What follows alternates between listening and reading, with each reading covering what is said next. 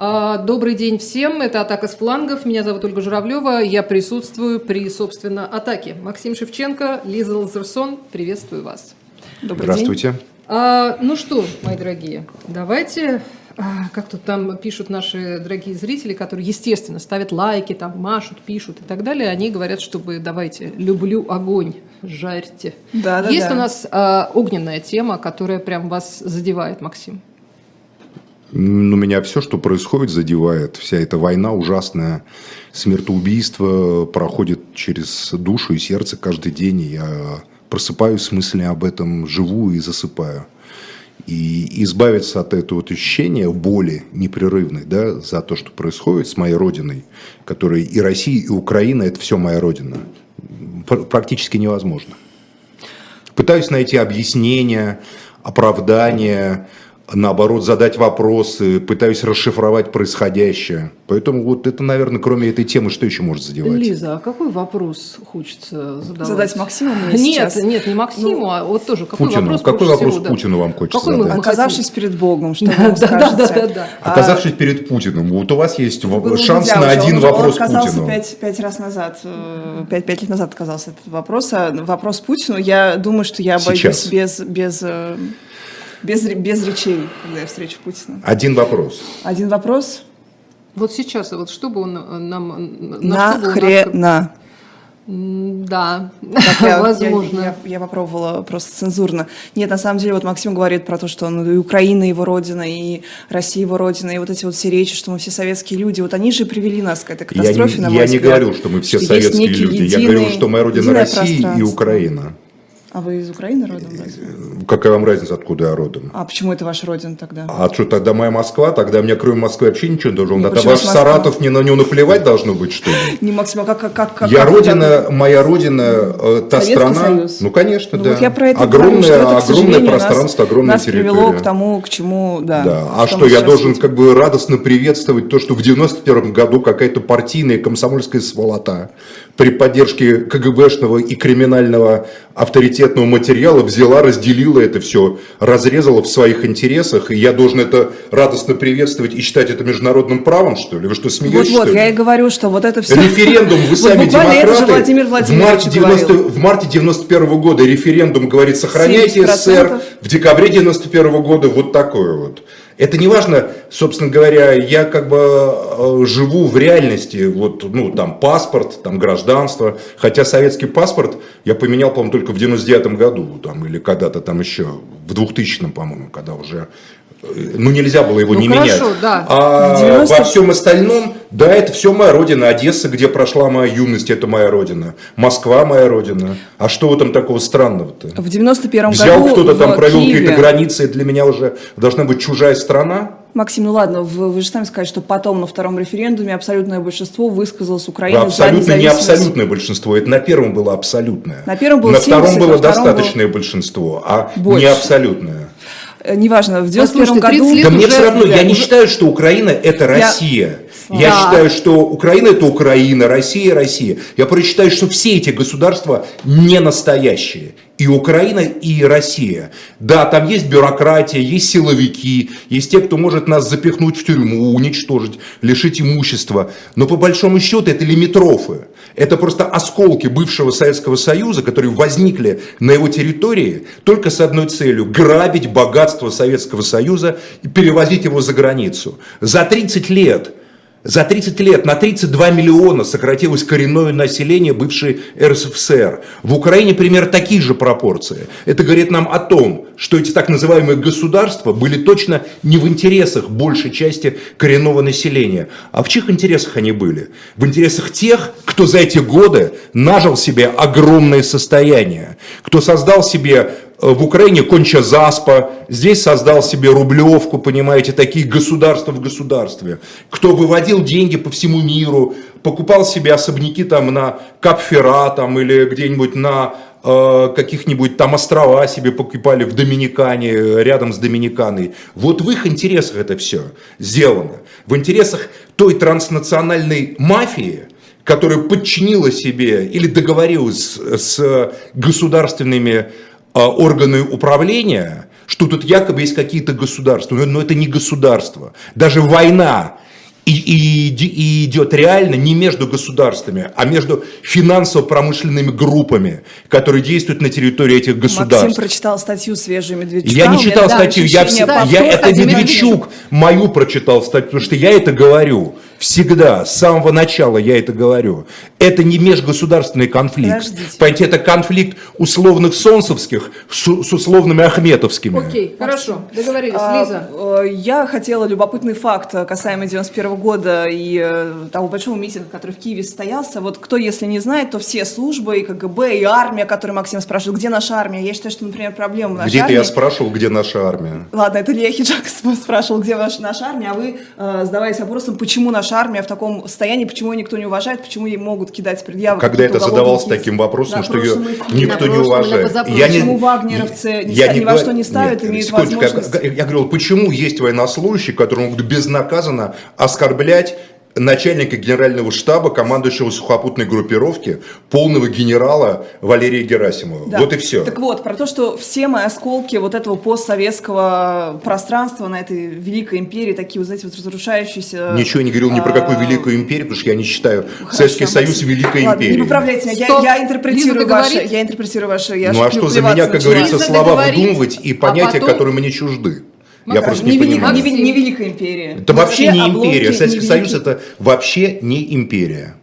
Хорошо. Не империи мы. Да. Не империя, да. Остатки нас, не империи. Да, остатки не империи, потому что все вот эти вот силовые институты сохранились. КГБ, вот то самое, оно сохранилось. Никаких не было иллюстраций, никаких не было увольнений. Та самая армия, про которую я начала, это тоже вот просто один в один та самая советская армия, которых просто переназвали Вот тут вы ошибаетесь. С 8 по 12 год из армии это было да. уволено Хорошо, 200, это да, 200 это да. тысяч офицеров. Значит, уже реформы, ваш тезис неверный. А, сердюковские э, реформы, реформы да. Э, да, вот таким образом происходили, тем не менее. То есть армия году... все-таки не сохранилась в том виде. Видите, а, уже ваш тезис не совсем верен, Лиза. Максим, армия сохранилась настолько, насколько она, э, там, не знаю, в, в как... Сохранила основные ее, основные ее, ну, то есть, например, мы по мобилизации, вы сами же это говорили, мы видели про то, что у нас даже нет никакой компьютеризации. Вот у нас триллионы э, рублей выделяются ежегодно. Нет мобилизационного плана, но в советской армии был мобилизационный нет, план. У нас нет в советской даже, армии были прекрасные мобилизационные планы, ну, которые просто ликвидировались. Поэтому данные, армия это единственное, армия это единственное, что подвергли серьезной, фундаментальной, уничтожающей ее реформе. Потому что армия несла в себе угрозу всей этой Максим, системе. Армия, как это ни странно, армия, как это ни странно, армия, как это ни странно, была единственным институтом, который сохранял в себе вот изначально советская армия, прямая э, связь с наследием советской эпохи. Потому что единственное, да. единственное, что в советской эпохе было значимое, это была победа 9 мая 1945 года, которая несла в себе армия. Поэтому для новых правителей постсоветской территории уничтожение армии, дискредитация армии, разрушение армии было одной из важнейших задач – Потому что армия это а системообразующий а блок был. Служили в Советском? А? Вы когда служили в Советской да, армии? Я в Советской армии не служил, а, я офицер запаса. Да, я закончил Московский авиационный институт. Вот, меня... Я перехожу наконец да. к своему любопытному факту, который я хотела вам озвучить. Есть такой документальный огромный фильм BBC «Травма зон», Травма зон, зона травмы, в которой сотни журналистов, корреспондентов в разное время с 85 по 99 снимали документалки, и все это смонтировано, в общем, чтобы у всех э, такой вывод был, почему вообще случился Путин и все дальнейшее. Так вот, 91 год, Киев, опять же, э, День независимости Киева, и то самое КГБ, которое сохранилось настолько, что даже сейчас между ними говорят, утверждают, что есть какие-то связи, а, оно э, сделало следующую провокацию, вывесили баннер на, одном из, на одной из крыш вывесили баннер Киев против Москвы. Естественно, организаторы пытались этот э, баннер снять, а вот та самая группировка, которая этим занималась, та самое подразделение, то самое подразделение называлось э, Директория Z, подразделение Z. Просто вот такой любопытный факт. Говорят, что оно... Лиза, вы что хотите нам сказать? Просто вот сформулируйте кратко. Я, я хочу сказать, что вот оно, пожалуйста, вот вам неонацисты в Киеве, и вот вам та Я самая вообще Z. звука не сказал, ни про Ну вы не сказали, а я сказала, Максим, я вам говорю. То есть вы считаете, что в Киеве есть неонацисты? Нет, я считаю, что с 91 -го года было специальное подразделение КГБ, которое которая этим занималась. И вот Чем? Провокациями в Киеве, чтобы не дать э, сепарироваться, не дать под. То есть вы не, зна... вы не верите, что в Украине было националистическое украинское подполье? Вы не верите, что в Украине были... Что значит националистическое украинское э, подполье? Которые... Люди, которые за независимость и за евроинтеграцию выступали? Нет, что, которые были наследниками Зачем Бандеровской им, УПА. зачем им подполье? Максим, а у нас э, Потому были... что в советское время они были в подполье. Максим, а у нас были националисты в подполье в России? Такого уровня не было, потому что в России э, не было русских националистических подразделений, которые вели бы боевые действия с советской властью примерно до 1954 года, которые были на Украине. Э, Ну или в Украине, давай так, чтобы украинцев не было. Поэтому никакого аналога украинской повстанческой армии в России не было. Была русская освободительная армия, которая была разгромлена, это единственный аналог, которая была разгромлена, ее руководители были казнены, Власов, были коллаборационистские части, которые сотрудничали с немцами, Краснов, Шкоров были казнены, там Буниченко был казнен, командир второй дивизии РОА, Поэтому ничего этого не было в России. А в Украине это было. И я, более того, этих людей знал лично. Я э, так получилось, в конце А при чём- а при чём 80-х, здесь как... Россия? Вот в Украине есть некие э, повстанческие националистические подразделения, которые работают в подполье, потом в 91 году они выходят из подполья. Причем здесь Россия? Просто при чем? Я вообще звука не сказал про Россию А, в ну данном вот случае. я- Я, тебе- я вам говорю, Я что вам в России, подобные, в России подобные вооруженные силы были. Просто эти в Украине, в Западной Украине нас был... были. в За- Это, не, это, это вообще не одно и то же. Это просто вы не понимаете, о, чем речь. Бойцы Но людей УПА, убивали иногда. бойцы УПА, это была профессиональная, подготовленная армия повстанческая, которая десятилетиями а, сидела в подполье и имела... И советский КГБ ничего не делал. Почему делал? Был убит Шухевич, были, создавались, э, ну я сейчас не хочу Ну, пересказывать короче, историю УПА. Короче, это была страшная великую- кровавая война, в которой погибли десятки тысяч людей. Запад, но просто дело в том, что не вся Украина была с ними солидарна. Ну, Западная разумеется. Украина, западная, вот мне доводилось все время э, делать интервью с Владимиром Гузером, главой греко-католической церкви. Во Львов я приехал да. за полгода до визита папы Иоанна Павла II, значит, во Львов и в Киев, я делал интервью с Гузером. Вот Гузер подробно рассказал, как они, значит, бежали на Запад, как вот там в Австрии был в лагере перемещенных, как они потом жили в Штатах. Мне доводилось с сыном Шухевича делать интервью тоже, который умер не так давно, слепой, который 25 лет просидел в лагерях. Он сидел и с отцом Дмитрием Дудко, и с Александром Огородниковым вместе, и со многими другими. Мне вообще довелось с ними тогда пообщаться в конце 80-х, начале 90-х. Это были упорные, убежденные бойцы. Это была не интеллигенция типа национал-большевиков, которые пришли к таким-то взглядам. Это были люди, которые возводили свой э, и историю к практически столетней традиции вооруженной политической борьбы против советской власти, Кого они против польцев. эти бойцы, в результате?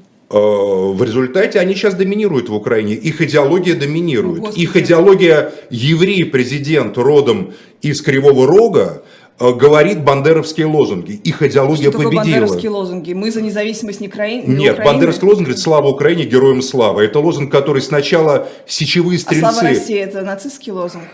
И еще раз, э, лозунг «Слава Украине, героям слава» был официальный лозунг украинской повстанческой армии.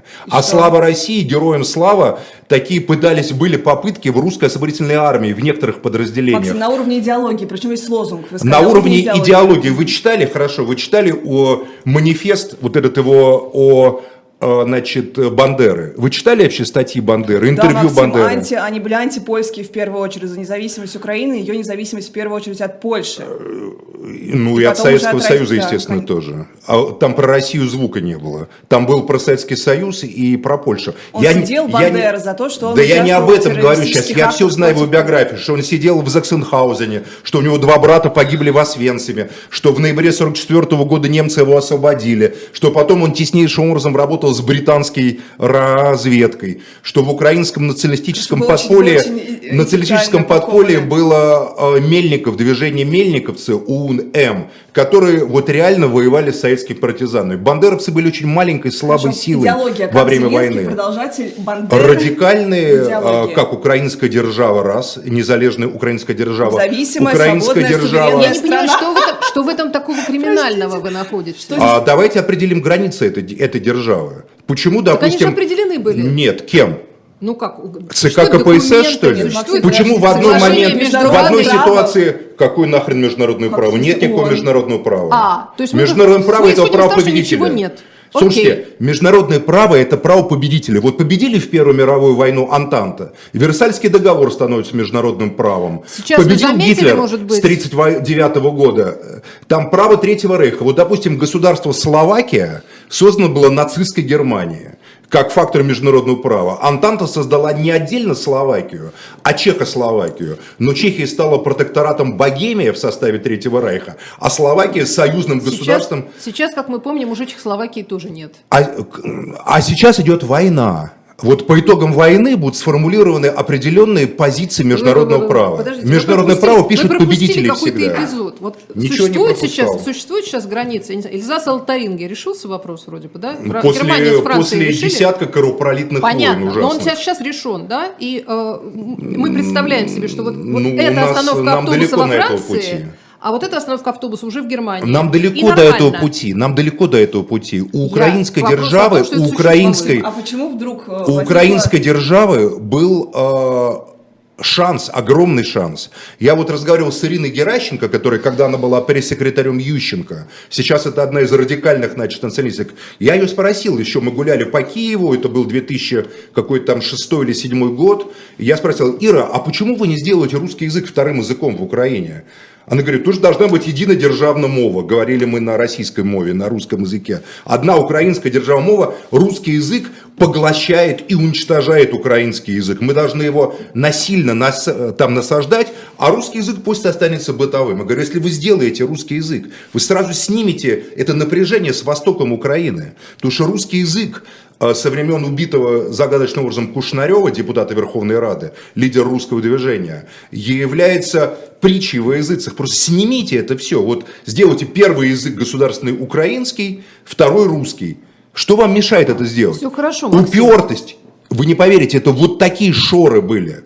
Вот такие вот Максим, упертые шоры. Они, Максим, мы выяснили, за это нужно было вводить войска правы. или не Нет, нужно? просто подождите, подождите, Ольга, давайте, давайте просто определимся, Украинский раскол, 14 год, 14 год, 14 год. Вводились войска по, по, причине якобы притеснения русского 14, языка, то есть они были правы. Нет, э, слушайте, а, первым, первым, а, практически первым законом, который после Майдана 2014 года был принят Верховной Радой, был закон об ущемлении и запрете русского языка. Какого года это закон? В 2014 году. Да. А что случилось Сразу в 2014 же году? Майдан, который был проведен а под радикальным... А, а? а Крым не случился? Это было до Крыма до, до начала всех этих, до Стрелкова даже, вот они из первой, Турчинова, его спросите, зачем он русский протестантский пастор, баптист, русский этнический, был инициатором этого закона, чем еврей Ценюк это вводил, русский Турчинов, понимаете, зачем они это делали? Максим, а мне вот кажется, это не Кличко, вопрос родившийся в Казахстане, это зачем не вопрос крови, надо мне было? кажется. Потом нет, они отменили. Почему тут, тут кровь? Зачем? Человек, Я говорю про политику. Когда кто-то делает какой-то политический жест,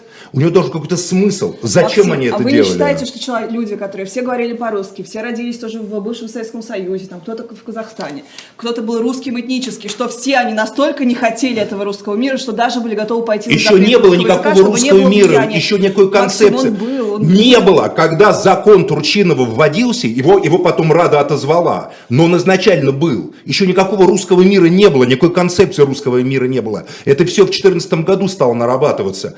Вопрос. pessoas. Почему нельзя было нормально объединить Украину? Я почему? вам отвечу, Максим. Да, почему? Давайте. Почему нельзя э, э, в Российской Государственной Думе принимать э, законы, ну, которые как бы улучшали нашу жизнь? А потому, Максим Леонардович, потому что люди в Думе делают, что им в этот конкретный момент хочется, нравится, то, что нравится начальнику. Верховная Ради Украины была совсем другая ситуация. Верховная Ради Украины была совсем другая ситуация. Ах, какая ужасная Украина, какие ужасные не принимали законы. Я этого не говорил. Россия? Причем здесь Россия? Я не говорил, какая ужасная Как вы Украина. делаете эту логику, что а вот не надо было принимать законы, дискриминирующие русский язык, как вы вот эту связочку логическая к 2020 А какого году? хрена вашим любимым европейцам до того, что в Иране происходит? Вот Иран, вот Европа. Чего европейцам так не нравится, что там женщины, ага. понимаете, с них хиджабы убивают. срывают, а там что убивали, вешают? убивали, да? Конечно, убивали, да, за убивали. за русский язык. Максим, ну, ну вы я считаю, что Максим, да, там избивали. Ну, вы врете, манипулируете, занимаетесь пропагандой. Ничего подобного. Почему? За что, допустим, Нестора Шуфрича избили? Убили, понимаете, зверски.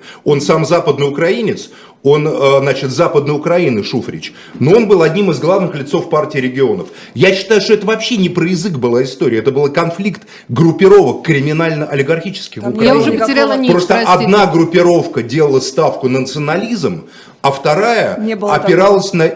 Максим, как ну это не- не было? Ну, Максим, конфликт проходил по линии Восток-Запад, действительно, по всем вопросам, касаемо интеграции экономической. Вот эта вся идеология Да кто вам потом. эту чушь это вам? Чушь, Максим. Чушь, вы говорите Вот чушь. Вы как раз всё время говорите, Ваши наивные деньги взгляды. Деньги Финансово-промышленный, никакого не Восток-Запад. Восток-Запад. Во- Ну, Да нет, Даже есть финансово-промышленным. Юго-Восток. Вот даже вот Медведчука, читаем сегодняшнего Медведчука, и он открытым текстом говорит, что Юго-Восток Украины был плотно экономически связан. И С люди чем? С кем? С Россией. с Неправда Российской это. Федерацией. Медведчук вас обманывает. Да, я вам, а он сам я вам расскажу, как на самом деле. А, давайте, Группа Рената. Ахметова. ка- Расскажите про Лиз, ну что вы говорите? Вы несете какую-то чушь просто. Вы вообще не знаете, о чем Максим. идет речь. Объясняю Максим. вам. Группа Рената Ахметова была связана с Европой. Донецк, Донбасс был наиболее европейской экономической частью Украины, а не с Россией он, он был связан. Потому что группа Рената Ахметова... То есть, ко- то есть эти люди, они Можно я такие, договорю? «Ага, нам Вы не знаете, евроинтеграция, можно но вам- мы идеологически хотим с Россией быть. Да никто, Извините. Лиза, это вообще не имело никакого значения в реальности. Так, в так реаль- вот барыги, которые торгуют с Европой, они что делают? Они не были барыгами. Донбасс, Донецко-Криворожский экономический бассейн, который, большая часть которого контролировала группа Рената Ахметова, в которой были европейские партнеры, она производила конечный продукт с высокой добавленной стоимостью в виде металлического бруса, который через Мариуполь или по железной дороге через Мариупольский порт экспортировался в, в Европу, в Италию или в Словению, и- или в Германию, где из него собирались станки. Донбасс, как раз именно Донбасс, стал частью не российской экономики. У него с его востока были одни конкуренты. В Курской области, значит, Алишер Усманов, с его, значит, этим старым осколом, понимаете, Лисин, э, Липецкий металлургический комбинат, Мордашов, Северсталь. Это конкуренты Ахметовской группы были.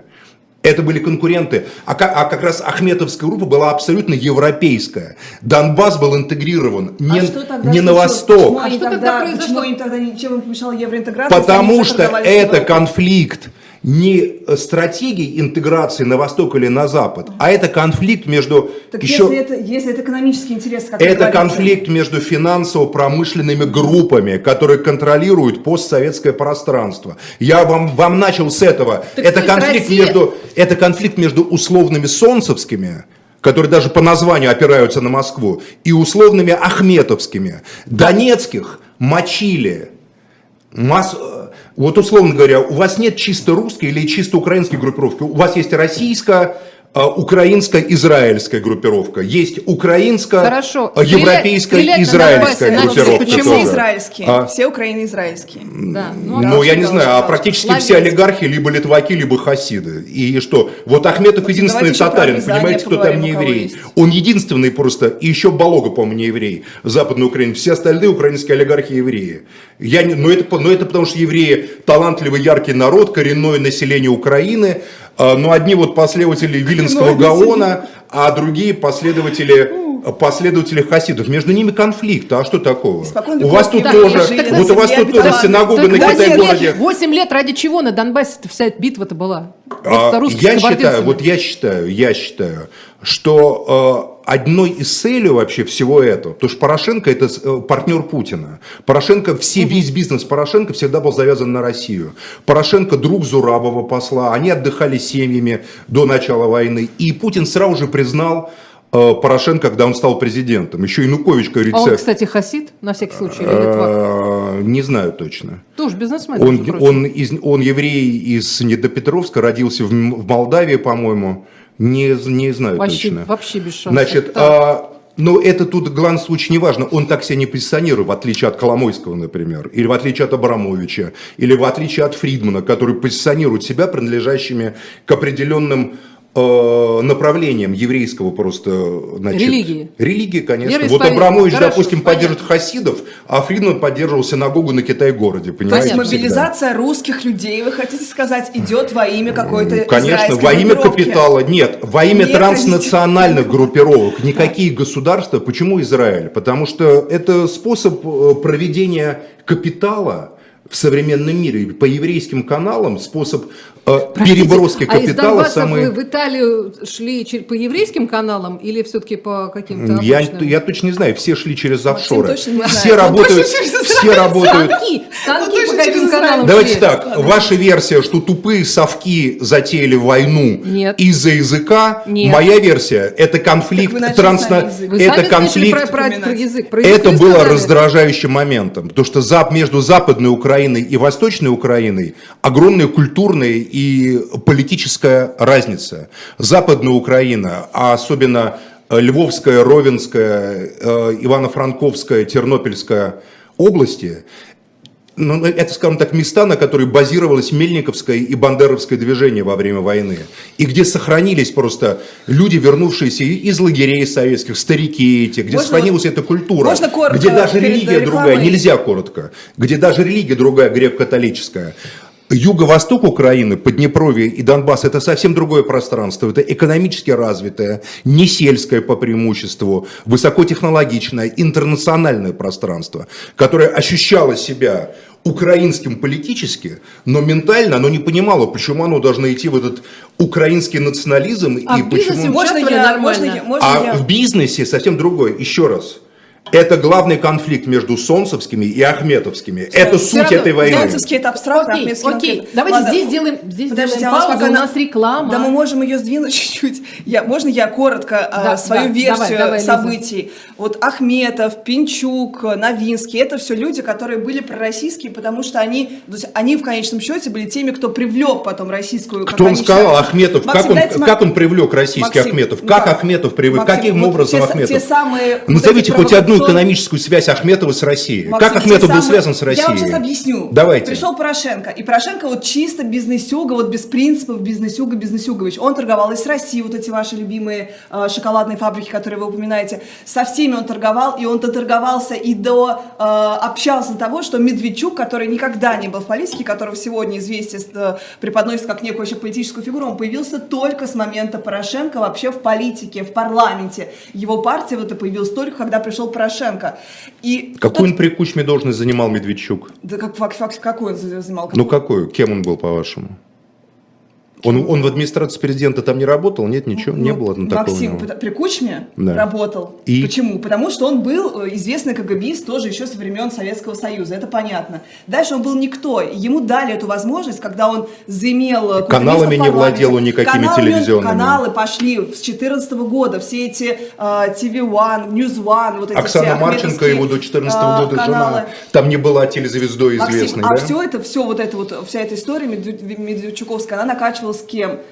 Российскими спецслужбами исключительно. И когда Ахметов, когда Порошенко наконец э, решил прибрать к рукам все, включая Донбасс, его сын начал пытаться отжать ахметовский бизнес. И именно тогда Ахметовский пригласили вот эту провокационную э, историю из России. Это вот Сын версия, Порошенко которая... отжать бизнес Да. Рената Леонидовича Ахметова. Да, да. Вы просто не понимаете соотношение Это то, фигур что, и соотношение то, что масштабов. это то, что сын Порошенко, сын Порошенко, бо- сын Порошенко боялся посмотреть в сторону Ахметова и имя его произнести, поверьте. Чтобы Вот, какой-то это очень какой-то увлекательно, но давайте сын Порошенко попытался от- паузу. отжать Поэтому бизнес говорить Ахметова. о том, что, о том что, что Ахметов торговал, а ему помешало, что... Короче, Порошенко это человек Кремля, а Ахметов самостоятельно украинская Третья европейская мировая война фигура. Всё. из Азовстали. Ну, ребята, Конечно, ну, она вся, Окей, любая окей. империалистическая война только из-за бабок. Бабки единственная причина Очень войны. хорошо, Максим, да. И эти бабки должны поставлять мы. Ну Максим, правильно, Ахметовский актив уничтожили.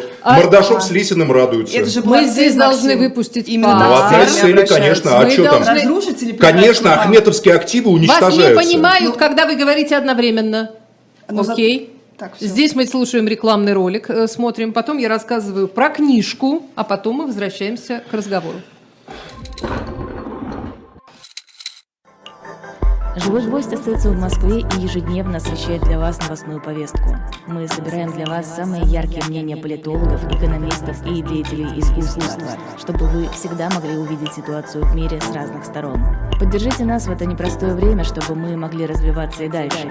Как это сделать? Переходите по ссылке под трансляцией или воспользуйтесь QR-кодом, чтобы оставить свой донат.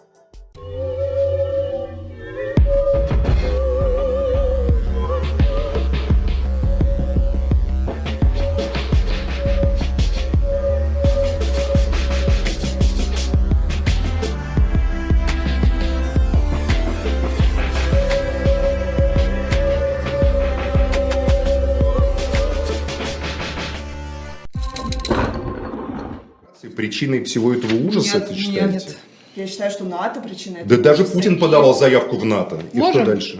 А, так, спокойно. Что Путин всё? подал- Кстати Не говоря, вот подал бы Путин заявку в НАТО. Подал. Отказали. Сейчас сказали, бы, развали... Сейчас бы развалилось это НАТО уже давным-давно никому не нужно. Так что Все бы заржавело. Путину НАТО еще постоит, Да, расширяется. Путин сильно укрепил. Ваши взгляды наивные и детские на Да, проблему, наши детские да. взгляды. Значит, наши детские книги. Теперь, внимание, на Давайте. shop.diletant.media а, мы можем приобрести книгу «Корона», про э, взаимоотношения Елизаветы и Уинстона Черчилля, становление юной королевы. Между прочим, очень интересно. Политическая, э, политическая история.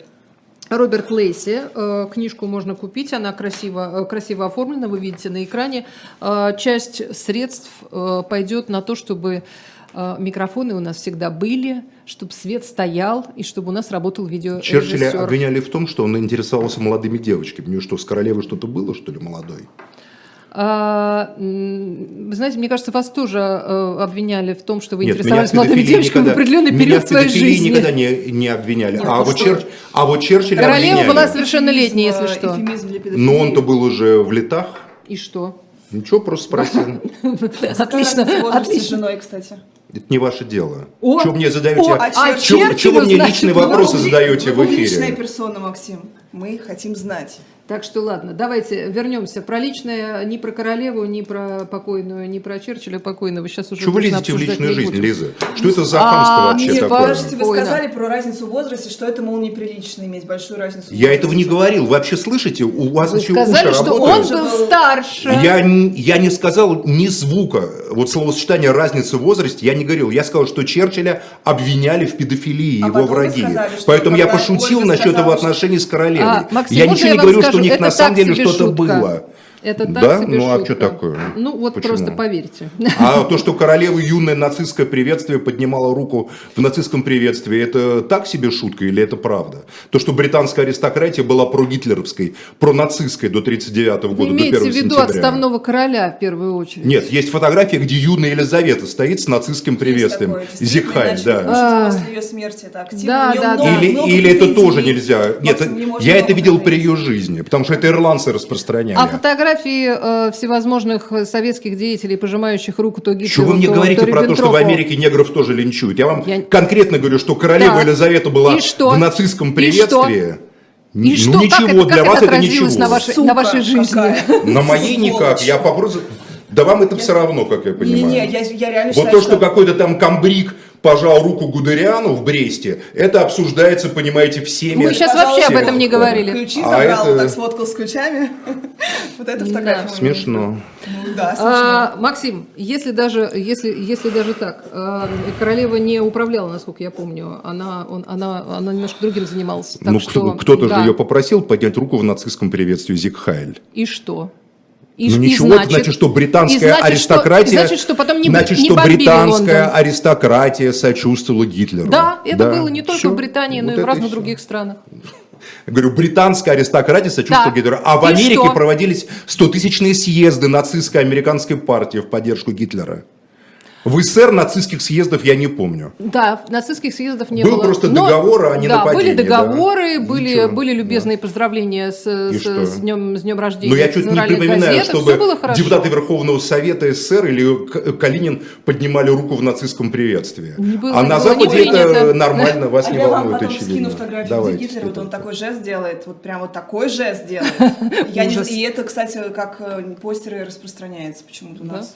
Да. Ну ладно, нет, у нас вроде не, не распространяется. Это был нормальный жест. Петр Первый нам вон То есть Вы говоря считаете, про что нацистское Новгород. приветствие это нормальный жест, правильно, До Лиза? определенного Я вас времени, понял. До какого это до- времени, до- интересно? до Слушайте, у нас 39-го памятники. Ленину До в 1 самых, самых странных 30-го позах года стоят. это нормальное Максим, дело. Вот я видела А много уже «Хрустальная ночь», а уже «Хрустальная ночь», а Ну, уже если бы вы «Хрустальная жили в ночь», 33-м а году, уже вы бы всё «Хрусталь- знали. А уже «Хрустальная ночь», то есть массовый погром и убийство еврейского населения, которое в 1938 году было, делает нормальный Зигхайн до 1 сентября 1939 года, Лиза? Максим, все Или же- все-таки все не делает? делают нормальными и ненормальными контекстами. То есть, значит, Максим. э, погромы, слава погромы, нюрнбергские сегодня- законы, расовые, законы крови, убийство политической оппозиции, истребление еврейского населения, которое происходило до 1 сентября 1939 года, делает все равно для вас этот жест нормальным Нет, до 1 абсолютно сентября ненормальным 1939 делает. года. Я не Но при понимаю, этом почему пакт нас- Молотова-Риббентропа происходит в, в то же самое Это время. политическая договоренность. А вот жесты британской аристократии – это поддержка убийств коммунистов и евреев в Германии. О, Понимаете? Это политическая То есть поддержка. политически можно, можно захватить часть чужой страны, можно Но не договориться... с- при этом, да, только не зиговать. Только не зиговать. Вы уверены, что это именно так работает? То есть по политике, в принципе, все можно. Тогда, значит, э, значит, и сейчас тоже все можно, все позволено, все, все как бы нормально. Вообще всегда Ну, мы все сейчас позволено. политически решаем в вопросы. политике Подумаешь, всегда, убили каких-то в политике людей. всегда все позволено. Историю пишет победитель. Так, после войны, победит? после войны полякам отдали треть немецких земель. Большая часть Восточной Пруссии стала Польшей, Померания и Силезия по линии Одернейсе. Поляки получили гораздо больше, и даже Белостокскую область им вернули, которая стала частью законной Советского Союза после 1939 года. Поляки Но зато увеличили Львов- свою... Львов Советский Союз никому не отдал. Поляки, а украинцы не собирались отдавать его. Почему они должны были отдавать полякам? Это украинский Нет. город, украинская зе- земля, Ну, все-таки сначала Лемберг был не совсем украинский. А какой? Австрийский, что ли? Ну Может, в да, Австрии хотите отдать его? Именно об этом я и говорю. Международное право и, и границы диктуют победители. Победила бы Австро-Венгрия, были бы одно международное так не было право. войны. У нас не было никакой Третьей мировой войны до 24 февраля. Все. Ну, И- значит, а, и а сейчас она 14 идет. Вот, вот по было. итогам этой войны будут проведены границы. И будет, будут и, будет, и будет создана новая Потсдамская или Ялтинская конференция, или Версальская конференция, и будут установлены новые параметры международного права. А, ну, давайте тогда немножко э, поконкретизируем. Да, вот эти вот э, перестановки э, в военном руководстве, они о чем? О чем нам мы должны говорить? О том, что вот сейчас... О том, что в происходит? армии возникает наконец-то единоначалие, когда одна из заповедей Суньзы, э, великого теоретика и стратегии, говорит, что не может быть, э, не может достигнуть победы та армия, в которой есть э, более одного начальника. Теперь все подчиняется кадровым военным, штабистам, которые э, строят системную армию, которые, по крайней мере, отвечают за концепцию Герасимова. Я не знаю ни про какую концепцию ЧВК «Вагнер». Не слышал даже никогда. А мне интересно, а вот Пригожин... А вот у Герасимова есть кажется, целая работа, статьи. Я дал себе труд их прочитать. Генштабу? А? Подчиняется Пригожин э, Генштабу? А где он еще берет тяжелое вооружение? Я просто не знаю, можно Нет. пойти, что ли, в, пе- э, в седьмой континент купить, понимаете, Можно. ракеты Вы для... торг, вы же помните. Вообще-то он в том числе торговал оружием Пригожин. Э, в Но не, поверьте, но не тяжелой артиллерии, Ну, не системами э, 152 Нет, миллиметровой есть ему предоставляется оружие, это понятно. Конечно, ну что Вагнер это Но часть российской ли он армии. российской армии? Вот Я на даже- самом деле. А сейчас да. Когда Я Герасимов воз- возглавил группировку, и когда фактически сейчас все эти толковища, которые там шла между э, Вагнером, который создан на основе спецподразделений э, ГУГШ РФ и, ну, то есть военной разведки, там вот этих батальонов «Север», там «Восток», которые были в Чечне, и Мадаевы, которыми руководили, значит, этой самой Одинцовской бригады, значит, ГУШ, ГУГШ РФ, ВДВ, спецподразделений, которые, в принципе, являются вспомогательными специальными подразделениями. Мне чем сказать, в них там служат и сражаются храбрецы и герои, э, люди, которые не боятся смерти, но это вспомогательные войска. На фоне всех локальных конфликтов с афганской войны, где, на мой взгляд, была не необоснованно раздута роль ВДВ, ну просто их же проще всего пиарить. Что пиарить пехоту? Пехота это такие люди в серых шинелях, которые идут там в клубах пыли, а тут десантники прыгают там, карате, удар там, кирпич о голову раз разбил, нож метнул, есть что показать на парадах. И вот эти все, все локальные войны, Приднестровье, Абхазия, все это военная разведка, выходцы из ВДВ. Бабич, который курировал Абхазскую войну, это ВДВ, Рязанское, значит, училище там и так далее. А Чечня, потому что воевать-то приходилось не с большой армией, а с подразделениями, то есть спецоперациями фактически. А, Опять-таки спецподразделения. А, И реформы 8-12 года, Сердюковские реформы, окончательно сфор- сформировали таким образом армию. Я это говорю не как военный специалист. Просто я этот вопрос изучал, специально хотел понять, в чем суть конфликта. Я пришел к этому выводу. Вот эта система легких бригад, она все равно опиралась на раздутую роль десантных войск которых нету ни в одной армии мира. Мы находим а сейчас, новый конфликт. А сейчас, как, это старый конфликт, поверьте, он все, для знающих людей, он все 30 лет он шел. Была всегда выходцы из ВДВ, голубые молнии, и, как говорится, вся остальная армия, пехота, артиллерия, танкисты. У ВДВ же нету ни тяжелой артиллерии, ни танки им тяжелые не придаются, понимаете, ни авиация какая-то специальная. Это, в, в принципе, вспомогательные части быстрого реагирования, задача которых там, диверсионная или какие-то понятно, еще... Десант. То есть они не предполагаются, что десантники должны штурмовать укрепленные позиции. Но так или иначе, все это развивалось и все это создавалось. И, и возникло два центра силы в армии. Один опирается на генштаб и на классическую армию, другой опирается на эти спецподразделения, выходцев из, в основном из Рязанского десантного училища.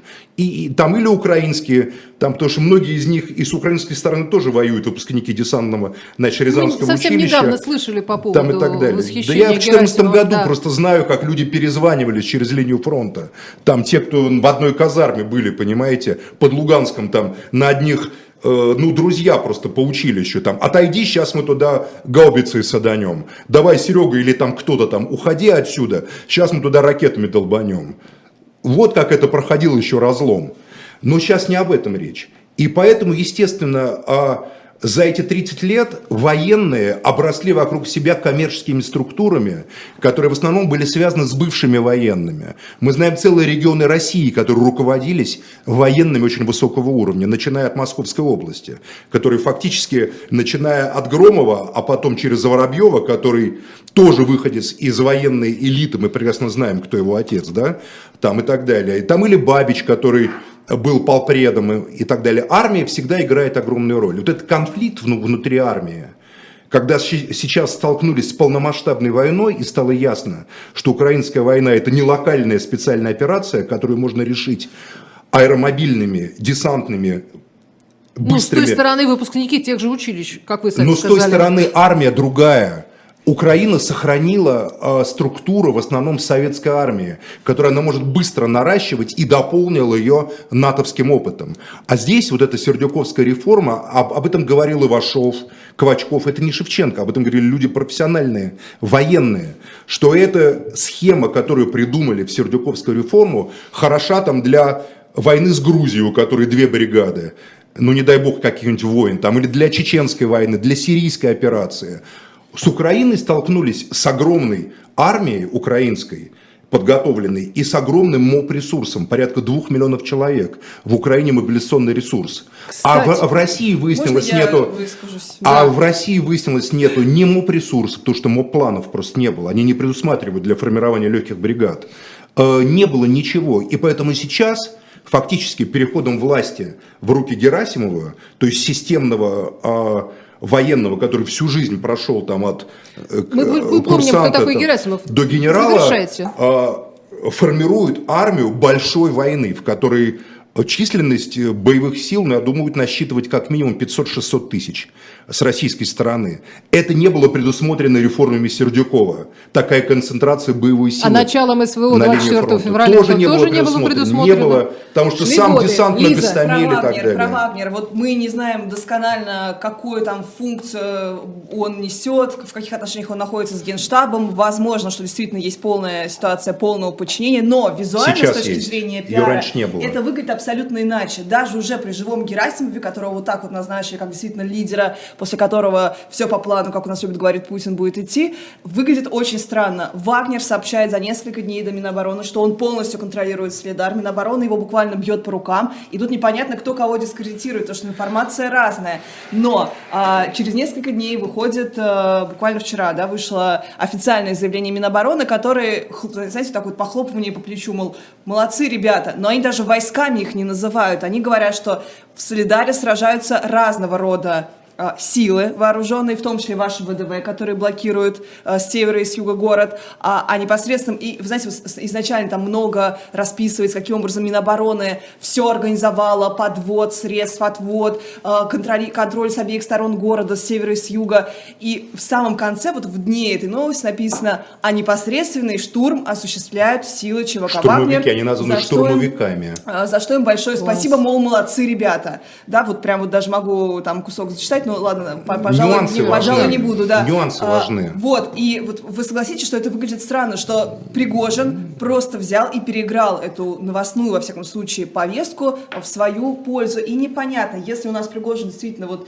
чисто какой-то такая креатура личная, Владимир Путин, я даже не знаю, кем надо быть, чтобы мочь оспаривать публично вот такие вещи, за которые у нас вообще-то положена официальная дискредитация. Я не знаю, откуда у него э, вот... как Где у него Объясняю. кнопка? Объясняю. Давайте. его Пригожин является фронтменом. Он является, потому что те люди, которые стоят за его спиной и которые организуют эти военные подразделения специальных войск, войск специального назначения, которые мы условно называем ЧВК Вагнер, хотя никаких ЧВК в России нету.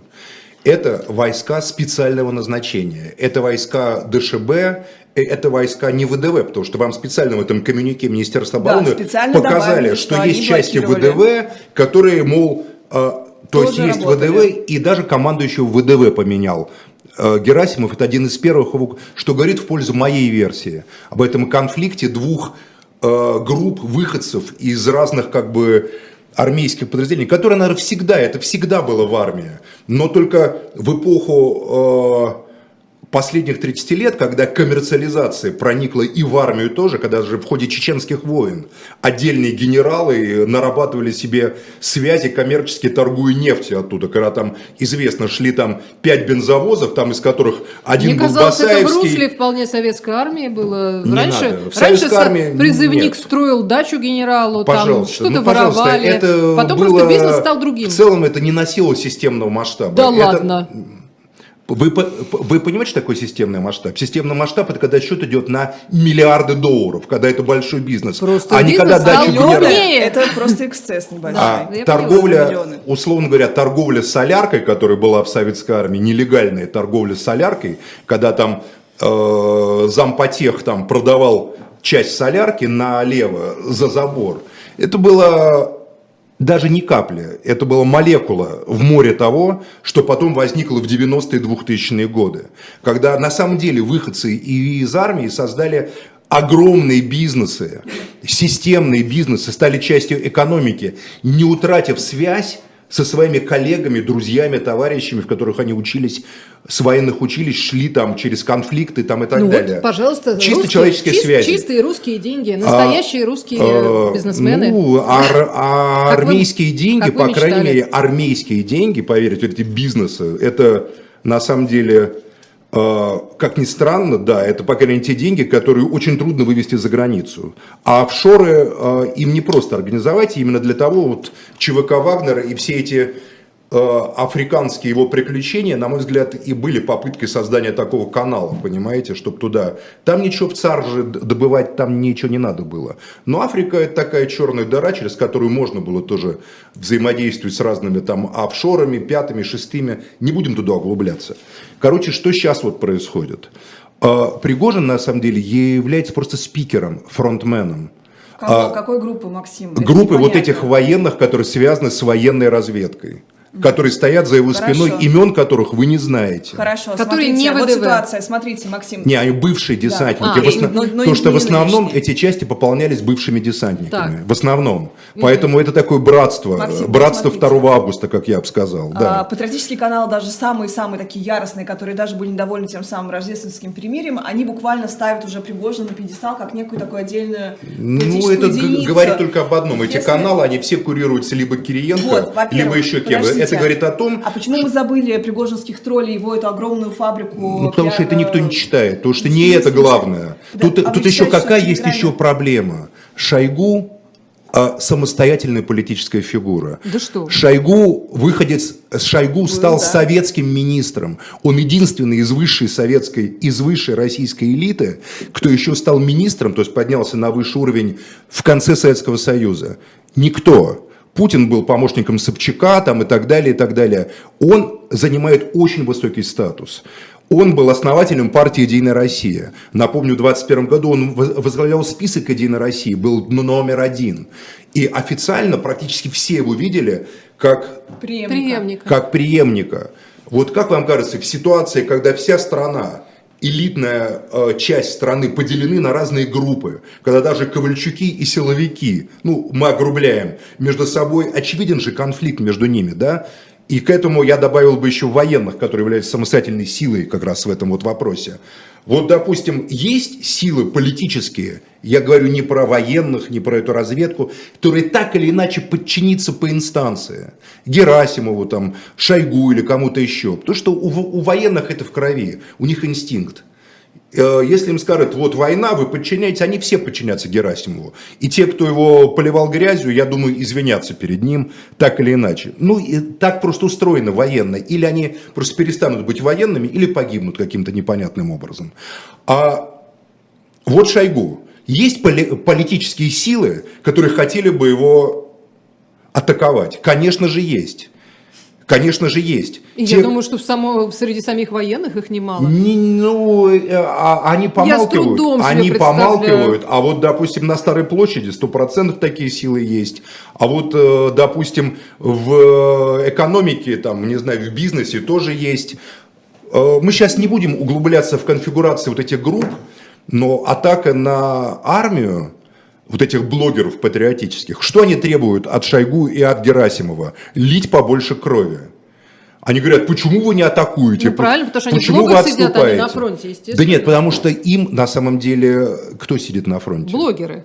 Да не в этом даже дело. Многие сидят на фронте, многие там скачут и даже ранены, как Женя Поддубный. Ну, он не блогер, он журналист, конечно, там и так далее. Или Пегова Семена ранили, там, понимаете. Храбрые ребята, кто-то сидит там и так далее. Дело не в этом. Просто нет никаких независимых военных патриотических блогеров. Они все работают либо на АП, либо на какие-то еще структуры. И все действуют в интересах кого-то. Я считаю, что атака на, на Министерство обороны системная, дискредитация армии, начальника ге- генерального штаба, министра обороны, генерала Лапина, которого даже Кадыров поучаствовал, да, трусом его назвал. А Лапин, смотрите-ка, оказывается, начальник штаба сухопутной группировки, всей стал, да, генерал-лейтенант Лапин. И его, как говорится, оказывается, что никакой не трус, а оказывается, к- э, там квалифицированный офицер. Э, Вы э, никак не можете понять суть этого конфликта. Почему Солидар?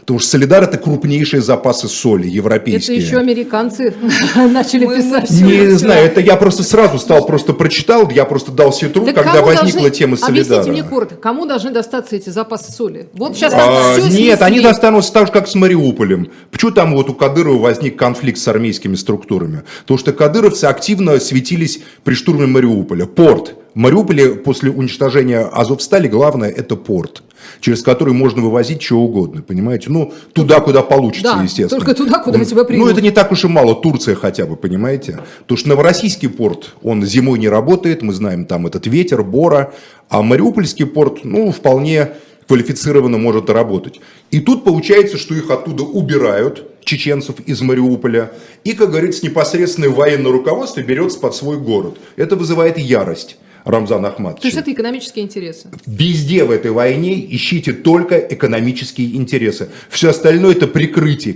В любой империалистической войне, как писал Маяковский, важно, чтобы бесплатно Босфор проходили Падает на мир, помните, скоро у мира не останется ни поломанного ребра. Падает на мир за ударом удар только для того, чтобы бесплатно Босфор проходили чьи-то суда. Чтобы где-то кто-то разжился Албанией и выпряли человечество кровавой баней. Очень точное описание. Любая пропаганда только за то, чтобы владеть углем, газом, нефтью, атомными электростанциями, аммиачными трубами, солевыми запасами, портами, через которые возить зерно и так Пусть они далее. одни Все. уже останутся со своими аммиачными селитрами и солевыми этими самыми копьями, потому что не работать, не Вашими потреблять будет устами, некому. Оля, да мед пить, мед пить. Конечно, сокращается население Украины и России. Убыль бывшего советского населения в совокупности, вот только в России 32 миллиона, с Украины, я Мы думаю, с этого 40-45. Да. Ходим по кругу. Мы- это Но Рон. вы Это радуетесь все равно, называется Рон, но вы да. радуетесь распаду этой страны, потому Мы что радуемся? ну, Лиза радуется, конечно. Нет, да, Лиза, радуется. что-то не радостно сегодня. Значит, убыль не 40 радостно населения, лица поли- понимаете, больше, чем в Холокосте погибло людей, исчезло просто. Геноцид. А это, а это как бы... Проханов писал, что во всем Ну, это геноцид. аборты. А как это еще Геноцид назвать? Плахова в чреве женском. Это геноцид стыд – уменьшение, уничтожение населения, исчезновение Мы его, должны это и есть Максим, геноцид. геноцид это вот Здесь как люди уехали у закончить. нас в отток после мобилизации номер один. То есть, когда человек сидит в Стамбуле 24 и пьет апероль, это, по-вашему, геноцид. а Нет, когда исчезли это целые города, Здесь у города, отнимут- города, отнимут села, деревни, вымер народ народа. русский или украинский, это шутки такие, это, Максим, законное это звенья международное право. Лиза. Успокойтесь, У вас Максим, абсолютно людоедская логика. Вы подумайте над Максим, этим. это неправда. Правда. Геноцидом борется. Уже говорят, материнский капитал можно будет тратить на оплату ЖКХ. Так что скоро заживем. Как раз равняется. А Всем когда большое цены спасибо, ЖКХ мы на этом сравняются с заканчиваем. материнским капиталом, Макс- будет баш Мак- на баш. Да, Максим Шевченко, Ольга Журавлева, э, Лиза Лазерсон. Всем спасибо.